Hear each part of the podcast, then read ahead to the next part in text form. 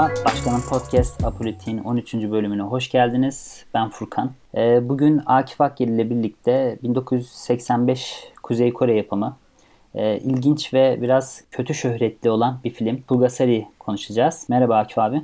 Merhaba Furkan. Milyonların beklediği bir konuyu tercih ettik yine.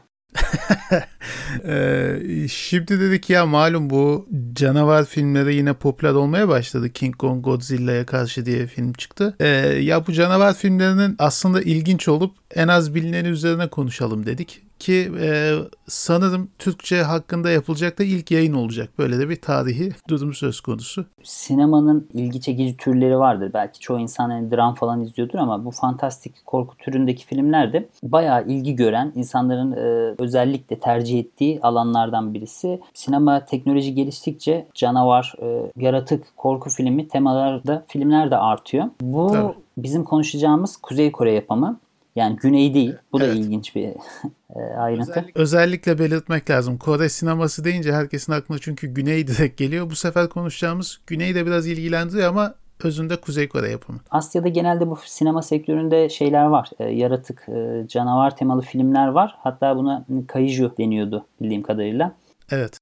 Mesela Godzilla yanlış hatırlamıyorsam 1950'lerin başında çıkan fantastik bir Japon hayalet canavar kurgu filmi. Hı hı. Onun temel olarak ortaya çıkışı bu nükleerden dolayı mıydı? Ona atıf var tabii. Yani o nükleer facia e, bombanın orada oluşturduğu bir psikolojik şeyi de var, korku da var. Onun özelinde Godzilla'yı e, nasıl diyelim cismileştiriyorlar. Her bu canavar filmin mutlaka şeyi de var tabii ki ideolojik ya da işte psikolojik mutlaka bir arka planı var. Godzilla dediğin gibi en meşhur örnek ya da Gojira onların da söylemeyi sevdiği haliyle. İşte Kaiju Mono vardı bir tane komik olan ya da Gamera serisi vardır. Yine çok meşhur Kaiju serisidir Japonya'da. Pulgasari bunlardan e, hareketle yapılıyor. Çünkü o dönemki Kuzey Kore'nin başkan değil ama başkan adayı olan isim diyelim Kim Jong-il. O dönem devlet başkanı Kim Il-sung hala daha e, onun oğlu Kim Jong-il. En sevdiği filmlerden birisi Godzilla. Hmm. Dolayısıyla hani bunun da ilham olduğu söylenebilir bu açıdan. Tabii ki o da politik bir şey mana yüklüyor filme. Anladım. Peki özellikle bu Asya'da neden bu kaiju türü filmler çekiliyor? Bunun bir var mı arka planı yoksa? Godzilla'nın başarısı diyebiliriz. Yani o acayip biçimde başarı gösterdikten sonra haliyle ister istemez o tür oluştu. O başlık altında bir tür oluştu. Sonra o canavar filmler aldı. Tabii ki onun öncesinde bu sessiz film döneminde ilk yapılan King Kong filmi var mesela. O da aslında benzeridir. Hani ama onların tabii şeyi farklı nasıl diyelim çıkış noktaları farklı. Anladım.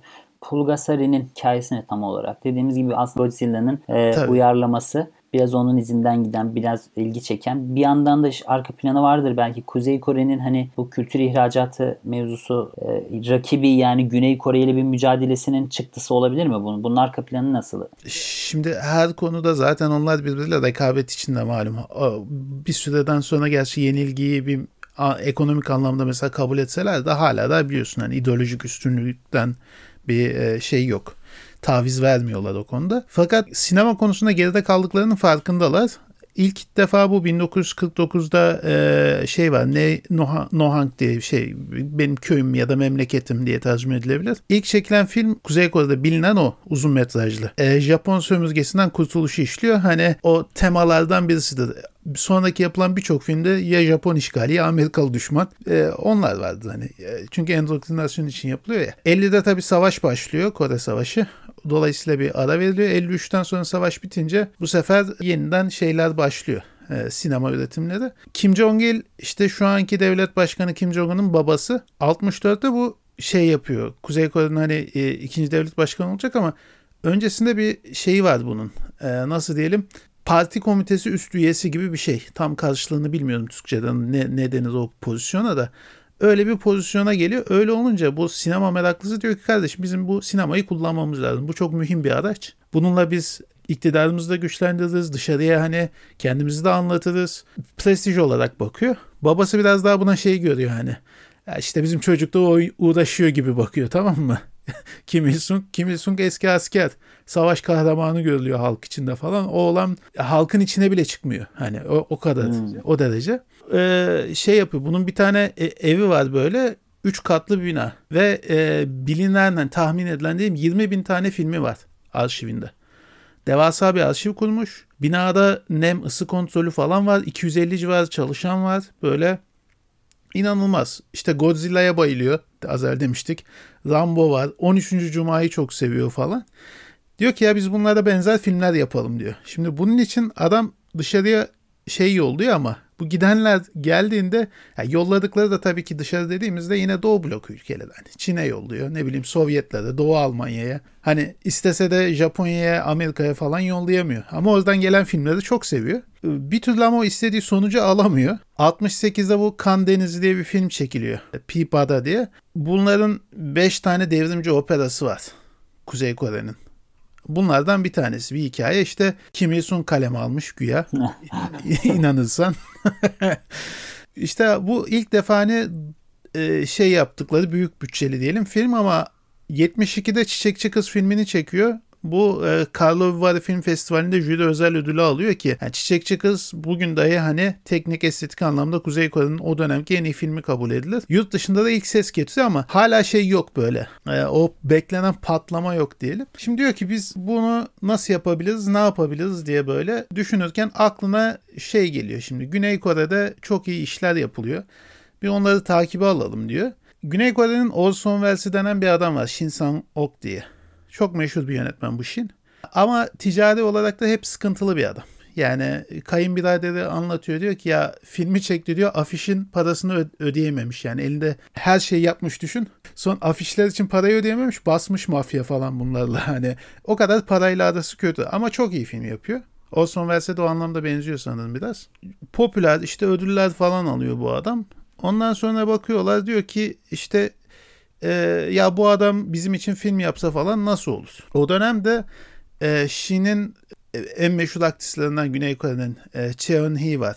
Bu Che hatta şeyle fotoğrafı var. Marilyn Monroe ile falan fotoğrafı var. Yani hani bayağı üst düzey hmm. Güney Kore'nin aktrislerinden. Tam olarak tarihler hangi dönem oluyor? Bu bahsettiğimiz dönem. Söylediğin, şöyle söyleyeyim 1978'de bu şey e, bunlarla ilişkisi olacak ama bu onların öncesinde yani 70'li yıllarda çok popüler bu isimler. Fakat dönem olarak söylersek. Fakat bu askeri diktatörlük var. Park Chung-hee e, o zaman Güney Kore'nin diktatörü. Güney Kore'de de diktatörlük var. Demokrasi yok. Batı bloğuna mensup ama bunlar da pek arası iyi değil bu adamın da. Hani e, bir zaman sonra da elinden lisansını aldı diyor. Şine film çektirtmiyor hani. Adam da e, tabii ortada kalıyor. O kadar büyük yönetmen. Bu Chen Hee ile evlenmişler ama iki çocukları da var. Çocukları daha doğrusu evlat da edinmişler hani. Ama başka birisiyle ilişkisi olduğu için ayrılıyor Shin'le Che. Che'ye davet geliyor Hong Kong'dan. Diyorlar ki ya sen bir gel hani e, malum işiniz gücünüz şu sıralar yok. Shin'in de stüdyo kapanmak üzere. Eski kocası olmuş artık. E, biz burada işte sana şey ayarlayacağız. E, bir film çekimi yapacağız. E, sen de bize yardımcı olacaksın. Film yönetmenliği yap, asistan yönetmenlik yap neyse. Görüşmeye davet ediyorlar. Davet eden Koreli. Orada Shin filmin bu Shin Sang-won filminin e, şeyi var. E, şirketi var Hong Kong'da da. Tamam diyor bu da kabul ediyor gidiyor. Bir hafta geçiyor on geçiyor yok haber alınamıyor. Kadın kadem bastı. Ortalıkta yok. O zaman işte Hong Kong'da şey falan araştırıyor. Kadın kaybolmuş. İşte polis o zaman Hong Kong'da e, şeyde hala İngilizlerde biliyorsun. Daha Çin'e devredilmemiş. Ya bu kadın nereye gitti çok da meşhur. Hani şimdi normalde diyorlar ki ya kaçırma kaybolma şeyde çok oluyor. Hong Kong çok yoğun nüfuslu bir yer ya. Çinliler arasında ya da İngilizler arasında olabiliyor ama ilk defa Koreli kaybolmuş. Arkasından Şin kalkıp Hong Kong'a gidiyor kadını bulmak için. Bu Che kayboldu hani her ne kadar eski eşi olsa da çocukları falan var ilişkileri devam ediyor. Bir de hani bunun şirketinin çalışanları. Sonra bunu o Oradaki şirket temsilcisi alıyor bir kıyı bir yere götürüyor. Orada bir arabaya bindiriyorlar bunu. Gözünü açtığında bakıyor ki bir gemide. Sonra gemi Nampo limanına yaklaşıyor. ee, anlıyor ki Kuzey, Kuzey Kore'deyim. Şimdi bu e, şey olduğunda zaten e, haberler çıkıyor. Bu Çe'nin de daha önce Kuzey Kore e, bu şekilde kaçırıldığı ve e, limanda da Kim Jong-il'in bizzat karşıladığı fotoğraflarını falan paylaşıyorlar basınla. Daha öncesinde şey var biliniyor yani adam kaçırma olayı ilk defa olan bir şey değil. Kuzey Kore bunu sistematik bir biçimde yapıyor. Hatta e, 1946'daydı yanlış hatırlamıyorsam Kim Il-sung'un şeyi vardı. Güney Kore'de entelektüellerin yani okumuşları hani kastediyor. Taşınması üzerine diye bir makale yazıyor. Allah. Diyor ki kardeşim bu savaşta falan kaçan çok oldu. Bürokrattı, mühendisti okumuşlar. Biz bunları ufak ufak toplayalım sağdan soldan diye. Ve ciddi ciddi sistematik bir biçimde adamlar Japonya'dan, Güney Kore'den bir sürü hatta Çin'den bile müttefiki olan ülkeden bile bir sürü insanı kaçırıyorlar. En meşhurlarından biri hatta bir iki sene evvel sanırım ölmüştü. Sushi ustası Japonya'da. Baya sushi yapsın diye şef olarak onu kaçırıyorlar falan. Hani böyle bir şey var sistematik var ama ilk defa hani bu kadar üst düzey isimler kaçırılıyor. Yani düşün ki şu an mesela Güney Kore'de en meşhur kim? Bong Joon-ho. Değil evet. mi? Paraziti çeken. Onun güney e, güneyden kuzeye kaçırıldığını düşün yani. Beyin göçü işte. Kaçırma demeyelim de. Zoraki göç. Eyvallah. İşte bunun üzerine bakıyor hani diyor ki ya nasıl şey yapabiliriz? Şey şimdi başta kadın hani şey yapmıyor öyle sıkıntı çıkarmıyor diyeyim. Bunu diyor bunu gezdiriyorlar, fotoğraf çekiyorlar, propaganda yapıyorlar. İşte diyor ki ya benim ne giyeceğimi, ne yiyeceğimi hepsine kadar veriyorlar diyor. Ben sadece uyuyordum diyor. İşte kitaplar veriyorlar, endoktrine ediyorlar komünizmi öğrensin diye. Ama Şin sıkıntı çıkarıyor sürekli. İki defa kaçma teşebbüsünde bulunuyor. Bir tanesinde bayağı iyi kaçıyordu hatta. Bir trene falan atlıyor. Fakat hani bakmadan. Tren ne tarafa gidiyor? Çin'e mi gidiyor? Pyongyang'a mı gidiyor? Kaçırma süreçlerinde genelde herhangi bir diplomatik girişim gibi bir şey oluyor mu? Yoksa zaten Kuzey Kore bunları takmıyor. Çok dert değil mi? Bunlar da şey zannediyorlar. E, Kuzey de o şekilde belirtiyor. Onlar oraya kaçıp sığındılar gibi gösteriyorlar. He. Yani bir arka planı oluyor illaki diyoruz. Mesela işte birinin maddi durumu sıkıntısı vardır. Ya da öyle bir imkanlar verilmiştir. Ona göre ya da artık e, orada ideolojik yaşayacak. üstünlüğünü kabul etmiştir. ya bu Güney Kore'de öyle büyük bir suç ki hala daha öyle zaten. İzinsiz Kuzey Kore'ye girdiği için mesela daha birkaç ay evveldi yanlış hatırlamıyorsam tutuklanan Güney Koreli var yıllar sonra orada yaşadı diye. Keza bu e, 88'di değil mi Seul Olimpiyatları? Evet 88 olacak. 92 Barcelona'ydı. 88 evet. Ondan bir sene sonra 89'da Pyongyang'da dünya oyunları yapıyor. Olimpiyat gibi. Çakma olimpiyat. Ee, dünyanın birçok yerinden e, büyük ölçüde de tabii ki Doğu bloğu ülkelerinden şey gençler geliyor. Oyunlar düzenleniyor spor müsabakaları. Bir tane de mesela Güney Koreli kız katılmıştı. Meşhur e, insan hakları aktivisti diyelim. Döndüğünde tutuklandı. Senelerce hapis yattı. Yani bu kadar katı o düzen. E, dolayısıyla bunlar da hani e, oraya gittiler çünkü şey e, kuzeyi e, üstünlüğünü kabul ettiler. Onlara e, sığındılar gibi gösteriyorlar. Bir zamanlar dediğimiz gibi Şin kaçmaya çalışıyor, ediyor falan ama bir yerden sonra bakıyor da olacak gibi değil. Tamam diyor. Hani ben kabul ettim diyor. Dediklerinizi yapacağım. O, verdiklerinizi okuyacağım. Neyse. 6 Mart 1983 bu Shin'le Che'yi ilk defa bir davet ediyorlar. Şeyin doğum günü olması lazım yanlış hatırlamıyorsam Kim Jong-il'in. Bir anda Che onun hiçbir şeyden haberi yok. Kadın hani e, o kadar uzun süre bu bahsettiğim e, yaklaşık olarak işte ilk şeyden itibaren bakarsan 78'de Çe'ye kaçırılıyor hani o da ondan sonra yani bir 5 sene kadar falan sonra bu 5 sene boyunca hiç şeyi yok hani dışarıyla hiçbir irtibatı yok kadın. Bir anda Şin'i karşısında görüyor. İlk başta diyor şok oldum hayal mi görüyorum hani ne olacağını da bilemiyor. E, ne, ne işi var bunun burada falan. Kim Jong-il diyor ki işte e, artık diyor şey yapabilirsiniz hani kucaklaşabilirsiniz diyor böyle gülerek. Sonra bunları film danışmanı olarak aldığını ilan ediyor, duyuruyor. Bizim danışmanlarım artık bunlar diye. Alıp bunlarla film yapmaya başlıyor şimdi. Ama o dönemde hani Kuzey Kore'ye sığma çok böyle hani büyük suç Güney'de. Güney'de ailesinin başına çok sıkıntı geliyor tabii.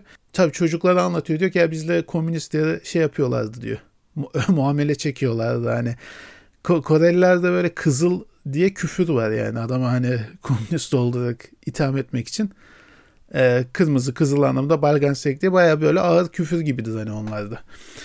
Tek millet iki devlet. ee, çok benziyor değil mi bize diyormuş şimdi yok. ee, Ondan sonra ya diyor ki işte şey bizim hani artık daha iyi başarılara ulaşmamız lazım. Hedefimiz diyor Cannes Film Festivali her zamanki gibi. yani ki, kimin içinde de böyle bir şey var. Entel feridunluk var. Başka bir yer değil. Evet. ee, dolayısıyla diyor ki işte buna göre filmler çekelim. Şin zaten hani Güney Kore'deki stüdyo iflas etmiş ya. Kuzeyde de iş yapması lazım. Diyor ki ben gönüllü olarak iltica ettim diye hani şey yapıyorlar. Onlar da içeride uyum sağlamaya, sadık görünmeye çalışıyorlar. Güneyde de bunlar diyorlar ki ya bizim kaç, kaçırılma hikayemize kimse inanmaz diyorlar. Hatta hala daha inanmayanlar var. Yani Çe'nin kaçırıldığını ama Shin'in aslında kendi gittiğini falan iddia edenler çok. Ee, ama bize inanmazlar diyor. Bizim bir delile ihtiyacımız var. Şimdi nasıl alacağız bu delili elde edeceğiz? İşte artık zamanla gide gele film çekiyorlar ediyorlar falan ya bir yakınlaşma var şeyle kimle. Bir gün yine bir araya geldiklerinde şey çantasının içine bir ses kayıt cihazı koyuyor. Tabi filmci oldukları için bunların her şeye erişimi var. O tip teçhizata. Ufak ses kayıt cihazından e, çantasına uzanıp bir şey alırken içinden mendil düğmeye basıyor. Ve kaset kaydetmeye başlıyor konuşurlarken kime soruyor. Diyor ki ya bizi niye hani getirdin diyor. Ya diyor size diyor ihtiyacım vardı. Epeydir de takip ediyordum. Ee, ya bu usul pek bir hoş değil. Ben de bir öz eleştiri yapmam lazım diyor. hani arkadaşlara getirin dedim ama hani sizin hangi seviyede insanlar olduğunuzu söylemedim. Büyük bir hata yaptılar size muamelelerinde falan falan. Ama o kayıt işte e, diyorlar ki tamam aldık artık suçsuzluğumuzu ispat edebiliriz. Hani hatta şey şey diyor ki ben ben bu kaseti kaydettim ama hani e, korkup tekrar kapatma düğmesine basmayı unuttum diyor. Yani tüm şeyi konuşmayı kaydetmiş öyle bitene kadar teyip. Akabinde ondan sonra bu artık güvenliğini de kazanmışlar ya. Şimdi ne yapalım işte daha iyi filmler çekelim. Bunları da batıdaki festivallerde gösterelim. Doğu Almanya'ya gidiyorlar. Çekoslovakya'ya falan. Ondan sonra diyor ki bir sonraki aşama tarafsız ülkeler. Mesela İsviçre tarafsız ülke. Evet. O dönem Avusturya yine e, Soğuk Savaş'ın tarafsızlarından. İsveç yine öyle. Diyor ki oradaki festivallere de yollayalım. Oralara da katılabilirsiniz diyorlar. Hatta bu e, Berlin'de mesela yolladıklarında o e, Berlin Film Festivali'ne orada Güney Koreli arkadaşlarıyla karşılaşıyorlar ama sırtlarını dönüyorlar onlarla. İstibata geçmiyorlar falan hani biz bağlıyız diye. E, çünkü sürekli yanlarında şeyler dolaşıyor Kuzey Koreli. E, korumalar artık kimi kimden koruyorsa onlar hala da etrafında. Sonra Doğu Almanya dedik Çekoslovakya falan buralarda yaptı ama asıl işte işi gö- ya gösterecekleri yer batıya Viyana'ya gidiyorlar tamam mı? Viyana'dan teklif geliyor festivale 86 senesi. Burada işte göstereceğiz. Diyorlar ki bizim şansımız bu. Ya şimdi yaparız yahut da bir daha hiç olmaz. Kaçamayız. Otelde bunlar çantalarını falan topluyorlar. Gözetliyorlar şeyi. E, Mart ayı biraz hafif de diyor sıcak. İşte oturmuş sigara içiyor korumalar diğer yan odada. Çantalarını topluyorlar apar topar kaçıyorlar. Otelin önünde hemen bir taksiye atlıyorlar. Diyorlar ki bas devam et hızlıca diye. Biraz sonra bir gördük diye arkamızda beyaz başka bir taksi daha var.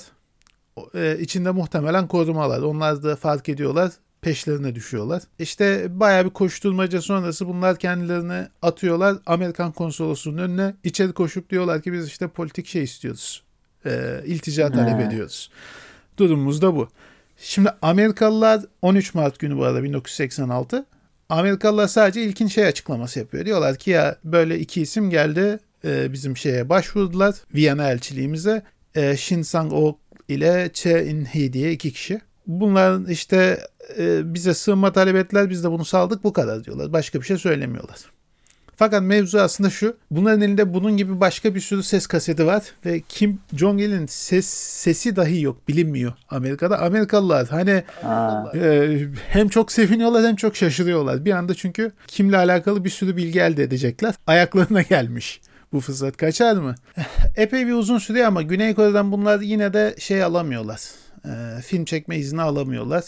Girmeye izin veriyorlar en azından. Amerika'da işte izin alıyorlar. Hatta bu e, Türkiye'de Üç Küçük Ninja diye yayınlanmıştı. 90'lı yılların çok meşhur popüler Disney yapımı bir şey vardı. E, film serisi. E, bunların yapımcılığını da yine Shin Sang-ok yapıyor orada. E, hatta üçüncü filmini de çekiyor Amerika'da. Üçüncü filmi de Simon Shin ismiyle sanırım. Öyle bir takma isim kullanarak çekiyor. Evet, evet. Film kariyeri de o şekilde devam ediyor en azından Amerika'da. Bitiyor. Fakat asıl işte bugüne hani kalan o kaçırılarak Kuzey Kore'de yaptığı, yapmak zorunda kaldığı filmler. Peki e, Pulgasari filmi hikayesine girersek şimdi buradaki çekim süreci nasıl oluyor? Acaba tamam zoraki aldılar bunu kaçırdılar e, ama filmlerde çekmeye başlıyor. E, bu Pulgasari'yi neden çekmeye çalışıyorlar? Şimdi Godzilla'ya Godzilla bin, ilk filmi 1950'lerde olması gerekiyor. Bu 1986. Evet. Aradan bayağı da bir zaman 85, geçiyor. 86 evet. Ana hikaye ne oluyor? Yine bu hani birlik ve beraberliğe ihtiyaç duyduğumuz bugünlerde Kuzey Kore'yi bir araya getirecek bir şey miydi bu? E, Pulgasari'nin hikayesi. E, Şimdi onun çektiği bu e, ikilinin diyelim e, Kuzey Kore'de bulunduğu dönemde çektiği filmler de işte e, 6 tanesi şey önemli filmler değil. Bunlar 3 yılda 21 tane mi 17 tane mi? 3 yılda 17 tane galiba film çekiyorlar ilk zaferlerinde. Yani be. bayağı bir film çekiyorlar ama sıra dışı olanlar bu 6 tane film var. Bunların işte şey vardı. Chunyang filmi vardı mesela. İlk defa böyle bir opera tarzı, müzikal tarzı bir film çekmişler. Aşk hikayesi. Mesela düşün Kuzey Kore'de aşk hikayesi olan film yok. hani temel şeydir. Ne ruhsuz adamlar ya. Ya tüm konular şey işte e, efendim hizmet edeceğiz devletimize. Ne kadar e, şey e, çalışacağız. Çok propaganda ya. çalışacağız. Özellikle propaganda. Çin filmleri de öyle. Hani komünistlerde genelde böyle bir e, şey var. Hani doğru bir endokre etmesi gerekiyor. Ba- Toplum bak, mühendisliği yapılması gerekiyor. Çin ne kadar kaliteli sonra filmler çekti ama Kore hala aynı Evet. yerde. Ee, bir Tuz diye bir film çekiyorlar. Hatta bu Cheon-hee şeyde Moskova Film Festivali'nde en iyi aktris ödülü falan kazanıyor. O da çok tutuyor. O da biraz yine böyle popüler e, ne diyelim şey e, propaganda tadında. Ama Pulgasari'nin olayı şu. Şimdi normalden dedik ya canavar filmlerinin hepsinde mutlaka bir politik veya sosyolojik, psikolojik neyse bir arka planı mutlaka olacaktır. Hemen her filmde var da bunlar özellikle ön plana çıkarılır ya. E, o zamanlarda Bunlar tabii biraz e, göze sokar gibi bir mesaj verme kaygısı oluyor genelde. aynen Yani işte Hollywood filmlerinde canavarlar var ama e, işte şeyde de vardı bu Inurati'nin mi olması lazım. Pan'ın labirenti vardı. ha İspanya şey Savaşı'nı anlatıyordu. e, Guillermo del Toro'nun Guillermo del Toro'nun değil miydi? Del Toro evet Del Toro. Aynen. Ondan sonra zaten Shape of Water falan öyle şeyler çekmişti. Onlarda da mesela oradaki canavarların hepsi temsiliyeti var ama ya sen çok fazla kasman gerekiyor ki onun ne anlatmak istediğini anlayasın. Ama hani bu tür özellikle Asya e, çünkü şeyi de ben hani bakıyorum Miyazaki'nin filmlerinde de çok fazla böyle değişik canavarlar. Hani zaten Asya mitolojisinde biraz daha böyle e, işte canavarların, yaratıkların olduğu şeyler var. Temsiller var. Dün şeyi izliyorum. 46 Ronin. Ha. 46 mı 47 mi? Ee, orada mesela orada da yine bir e, canavar metaforu var. Ha, kötü bir filmdi ama e, yani her filme baktığın zaman Asya'da e, en son zaten şeyde de çıkmıştı. E, Yaratık filmi. E, Bong Joon Ha Host evet. Bong Joon-ho'nun o da e, Host evet. Yaratık diye çevrildi aynen. E, o da mesela onda da hep böyle bir canavar filmleri var.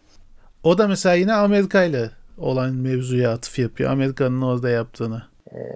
Bir de biraz böyle şey var. Mesajı gösterme var. Tabii. Bunda da zaten şey oluyor. E, dedik ya hani kimin en sevdiği filmlerden birisi Godzilla. E, o türde de bir film çekmek istiyor. Hala hazırda da imkanlar da sunulmuş. Hani e, Shin için bazen şey derler yönetmen için. Hani e, o kadar iyi imkanlar sundu ki kim ona. Hakikaten orada severek kalmayı devam etmek istiyordu aslında. Hani e, severek Evet. kalıyordu diyorlar. O bu filmde de hakikaten öyle imkan sunuyor. Öyle imkanlar ki düşün Godzilla'yı oynayan normalde kostüm giyiyorlar biliyorsun. Ya da kostümü Evet. giyen adamlar oynuyor hani. O dönemlerde öyle e, üç boyutlu animasyon falan yok. E, Teruyoshi Nakano var. Godzilla'yı kostümünü giyip oynayan adam. Onu getirtiyorlar Japonya'dan. Kaçırmıyorlar bu sefer. He. Parasını verip getiriyorlar. Fulgasari'yi kostümü giyip oynuyor bu adam. O derece. Hikayesi de şu. Şimdi bu e, demirci ustası var bir tane. Bunun işte silah yapmasını istiyorlar. Sürekli etraftan topladıklarını falan işçilerin kullandığı alet edevat falan döküp silah yapmaya çalışıyorlar. Bunlar da karşı çıkıyorlar işte. E, ayaklanıyorlar falan neyse bu ustayı ondan sonra alıp şeye götürüyorlar. Hapse atıyorlar. Ustanın kızı da buna yemek getirmeye falan çalışıyor. Bir pirinç böyle dökülüyor ortalığa diyeyim. O pirinçten alıp bir yaratık form ediyor, şekillendiriyor. Kızın işte öldüğü haberi geliyor ustanın. Gidiyor kızı alıyor ondan sonra o yaratığı buluyor onun yanında. İşte o yaptığı için saklıyor neyse. Dikiş dikerken kız eline iğneyi batırıyor ve iğne batma sonucu parmağından bir damla kan yaratık figürün üstüne düşüyor ve canlanıyor. Pulgasere dediğimiz hmm. yaratık böyle doğuyor. Ufacık bir şey. Fakat bunun yaptığı iş e, metal yemek. Metal yedikçe büyüyor. Yediği tek şey metal ve metal yedikçe devasa bir hale geliyor. Önce bir insan boyu oluyor sonra da devasa bir yaratık neyse. Bununla bu sefer onları ezen halkı, köylüyü ezen valiye karşı halk ayaklanıyor. Ve Pulgasere de bunların silahı oluyor. Şimdi sonuna kadar söyleyelim mi bilmiyorum ki sonuna kadar izleyen olur mu ama buzdaki ben ilerlettim sadece. Yo, yine sonunu söylemeyelim madem izleyen belki bir ihtimal olur. Bu arada YouTube'da var bu ee, ama ne yazık ki sadece İngilizce altyazılı sanırım var. Ee, resmi olarak zaten hiçbir yerden bulmak mümkün değil bunu. Başka bir yolla. Burada iki türlü şeyden bahsedilir. Birincisi denir ki acaba e, yönetmen Shin kendi kafasında e, Kim Jong-il'i böyle bir yaratık olarak düşündü de Purgaseri de onu mu tasvir etti? Birinci bakış açısı diyelim bu. İkinci bakış açısına göre ise bu yaratık işte milleti ezen, e, halka zulmeden Korelilerin işte Güney e, özür dilerim Kuzey Korelilerin nezdinde Japonlar, Amerikalılar biliyorsun. Onlar kötü adamlar. Acaba hani evet. e, onları mı resmetti? Ya da en azından Kuzey Kore'nin şeyi buydu bakış açısı diyelim. Burada o yaratık nezdinde iki farklı hikaye anlatılır. Bana ilginç gelen bir başka husus da bu metal yeme meselesi. Çünkü e, kültür devrimi öncesi Çin'de bu büyük sıçrama diye bir dönem var Mao'nun organize ettiği. Büyük sıçramadan murat şu. Biz çok kısa zamanda işte Sovyetlere yetişeceğiz diyor Mao. Ve çeşitli hedefler koyuyorlar bunlar. Yerel hedefler işte buğday üretimi, çelik üretimi vesaire. Çelik üretimi meselesinde yeterli ham madde yok millet sırf o hedefe ulaşmak için elinde ne var ne yoksa dökümhaneye götürüyor. Çelik nevinden. Bu Pulgase'de. Valla aklıma gelmişti ya. Dedim ki çelikle bunun bir alakası olabilir. Yani bu de, çelik falan yiyor ama yani bunun illaki üretimle Aynen. alakalı. Ve o o yüzden işte çelik yediği için hani e, yaratık millete sıkıntı oluşturuyor ya filmde. Kül, bu şey büyük sıçramada da millet hani düşün çiftlikte kullanacağı alet edevatı götürüyor evindeki e, tabak çanağı Bunları da eritip çelik yapacak. Zaten kalitesiz oluyor birincisi. İkincisi ise e, sadece bununla kalmıyor. Üretilen e, bunlar hani ham çelik üretimine harcandığı için halihazırda elinde alet edevat kalmıyor. Yani bahçeyi işleyecek kürek yok, kazma yok. Ne oldu? İşte biz bununla çelik hmm. hedefine ulaşmak için dökümhaneye götürdük. Müthiş bir kıtlık oluyor. Bir sürü insanın ölmesine sebep oluyor. Ve bu büyük sıçrama dediğim şey tam bir aslında hakikaten insanlara zarar veren bir canavara dönüşüyor falan. Acaba dedim buraya bir şey var mıdır? Bu şekilde atıf ya da bir okuma falan görmedim gerçi de aklıma hani getirdiği şeylerden birisi de oydu bu filmin. No, çok mantıklı geldi gayet. Filmin tabii şey olarak önemi dediğimiz gibi yani Kuzey Kore'nin ilk ve şu ana kadar sanırım tek büyük bütçeli canavar konulu filmi. E, kendine has bir hayran kitlesi var. Hatta öyle ki 98'de Japonya'da bir gösterim yapılmış film için. Bunun dışında da başka benim bildiğim kadarıyla öyle büyük bütçeli e, yaratık konulu bir daha film yapamamışlar. Aslında bence şeyi çok güzel. Tasarımı gayet iyi yani o döneme göre e, canavarın şekli aslında yeniden uyarlamasını e, Kuzey Kore'den telifli bir şekilde alınsa da yani tekrar bir çekim olsa. Tabii Shin 2006'da Çe'de 2018'de öldü. Onlardan belki alınmaz ama Kuzey Kore devleti hala haklarını saklı tutuyorsa onlardan belki denenebilir. Önemli yani. bir girişim olmuş bu ya. Kuzey Kore'den beklemezdim böyle bir şey. Onunla birlikte de işte kalmış ama yani sonrasında başkaca böyle filmler e, denemeler olmuş öyle diyelim. Bir de bildiğimiz kadarıyla kaçakçılar vasıtasıyla olsun bu e, Güney Kore sınırından uçurulan balonlarla olsun falan bir biçimde e, Kuzey Kore'de güney yapımı mesela filmler işte diziler falan giriyor. Kuzeyde Çin sınırı şu an kapalı gerçi de eskiden mesela e, göz yumulan diyelim bir çeşit kaçakçılık kara borsa sistemi vardı. O şekilde mesela hafıza kartları, USB'ler falan şunlar bunlar bir biçimde sokuluyor. Bunun da mutlaka etkisi oluyordu. Peki ya genel olarak tabii ilerleyen başka bir bölümlerde bunları konuşuruz. Kuzey Kore üzerine biraz böyle yayın yaparsak.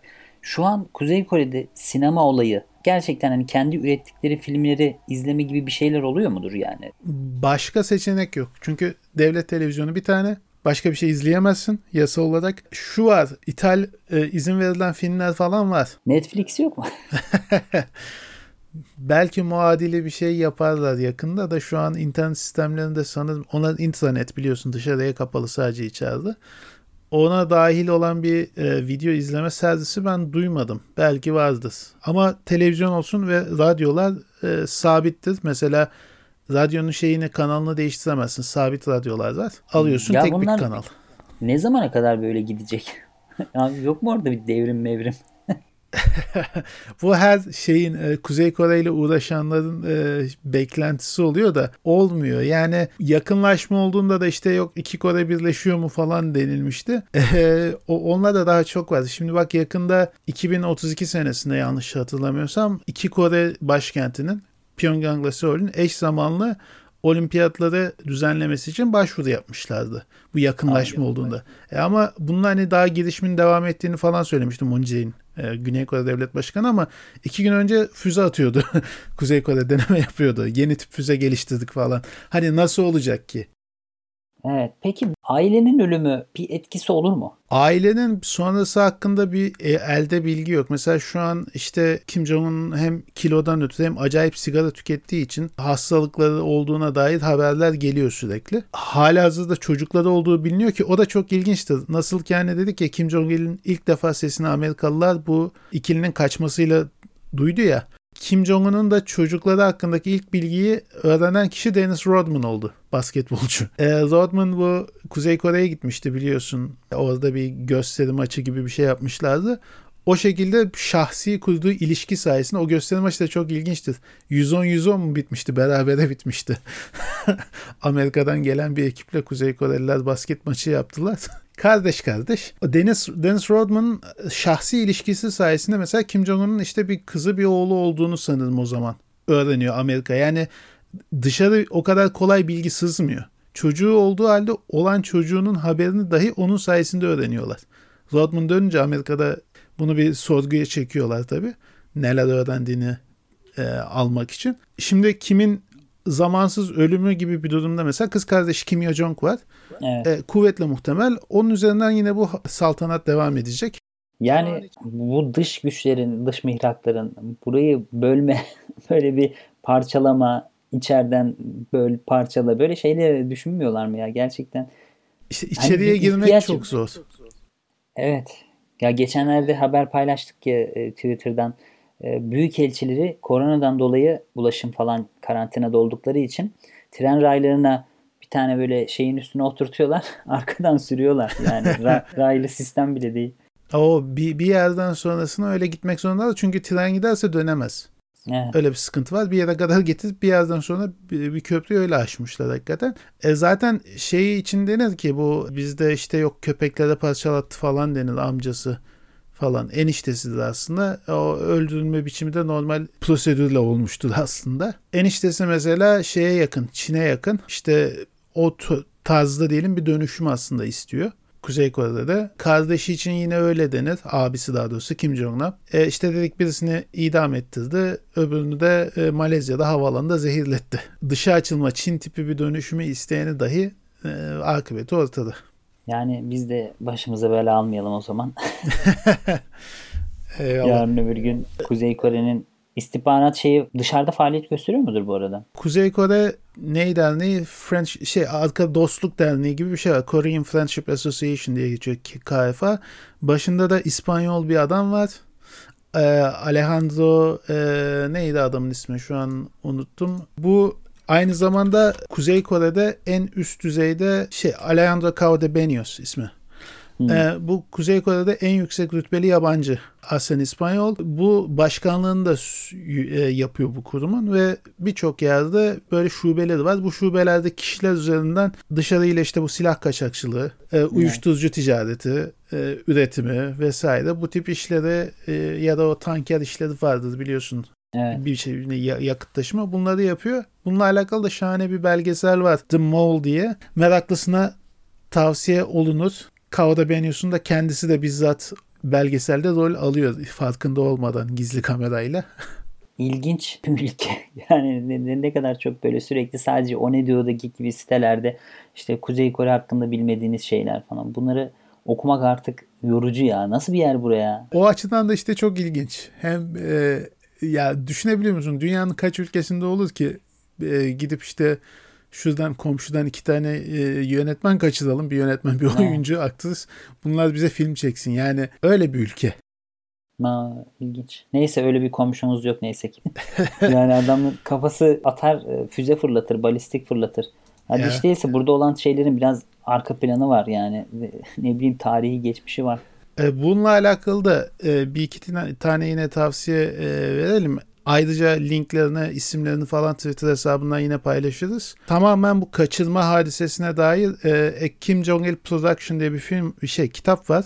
Paul Fisher'ın. Bu hadiseyi sadece ele alıyor. Onu anlatıyor. E, bir de Robert Boynton'un şey var. The Invitation Only Zone diye bir kitap var. Bu ise tamamen bu kaçırma hadiselerini anlatıyor. Yani e, sadece e, bu çiftin değil, işte o az evvel bahsettiğim sistematik biçimde iş gücünün e, dışarıdan Japonya'dan, Kore'den kaçırılması meselesini anlatıyor. Yine çiftin bu kaçırılma hikayesi ne dair bir tane de belgesel yapıldı 2016'da The Lovers and the Despot diye. Ne yazık ki bu belgesel sadece YouTube'da ABD üzerinden erişime açık. İngilizce altyazıyla falan mevcut izlenebiliyor. Başka bir seçenek yok ne yazık ki. Mevzu o kadar hani bizim ülkemize yabancı ki Türkçe bir şey öneremiyoruz çünkü yok ne yazık ki. Ve hatta dediğimiz gibi bu Pulgasede hakkında da yapılan Türkçe bu ilk yayın oldu bu vesileyle. Gurur duyuyoruz. Dediğimiz gibi hepsini de inşallah Twitter'da paylaşacağız. Oraya da bekleriz. Bu tür e, konuşmaları, konuları e, devam ettirelim. Önümüzdeki haftalarda kesinlikle Kuzey Kore'yi biraz daha böyle kapsamlı. Zaten bahsetmiştik. Çin'i Çin'i de konuşacağız. Asya'yı konuşmaya devam edeceğiz inşallah. E, son olarak kapatmadan şeyi de ekleyeyim unutmadan. Korepostası.com yayına girmişti kısa bir süre önce. Hala daha deneme sürümünde. Yakında inşallah biraz daha tembellik etmezsem bu konu hakkında değerli toplu bir yazı da orada olacak. Okumak isteyenler için ve Twitter hesabına da yine Kore Postası'nı bekleriz. Tabii Mehmet Şah'a da buradan selamlar. Selamlar. Peki o zaman Apolitik'in 13. bölümünde Kuzey Kore yapımı Pulgaseri filmini konuştuk. Bir yandan da Kuzey Kore sinemasını ya da Kuzey Kore nasıl bir yer olduğunu biraz değindik. Önümüzdeki programlarda tekrar görüşmek üzere. Bizi sosyal medyada Başkanın Podcast'ten takip edebilirsiniz. Sağlıklı günler dileriz. Hoşçakalın.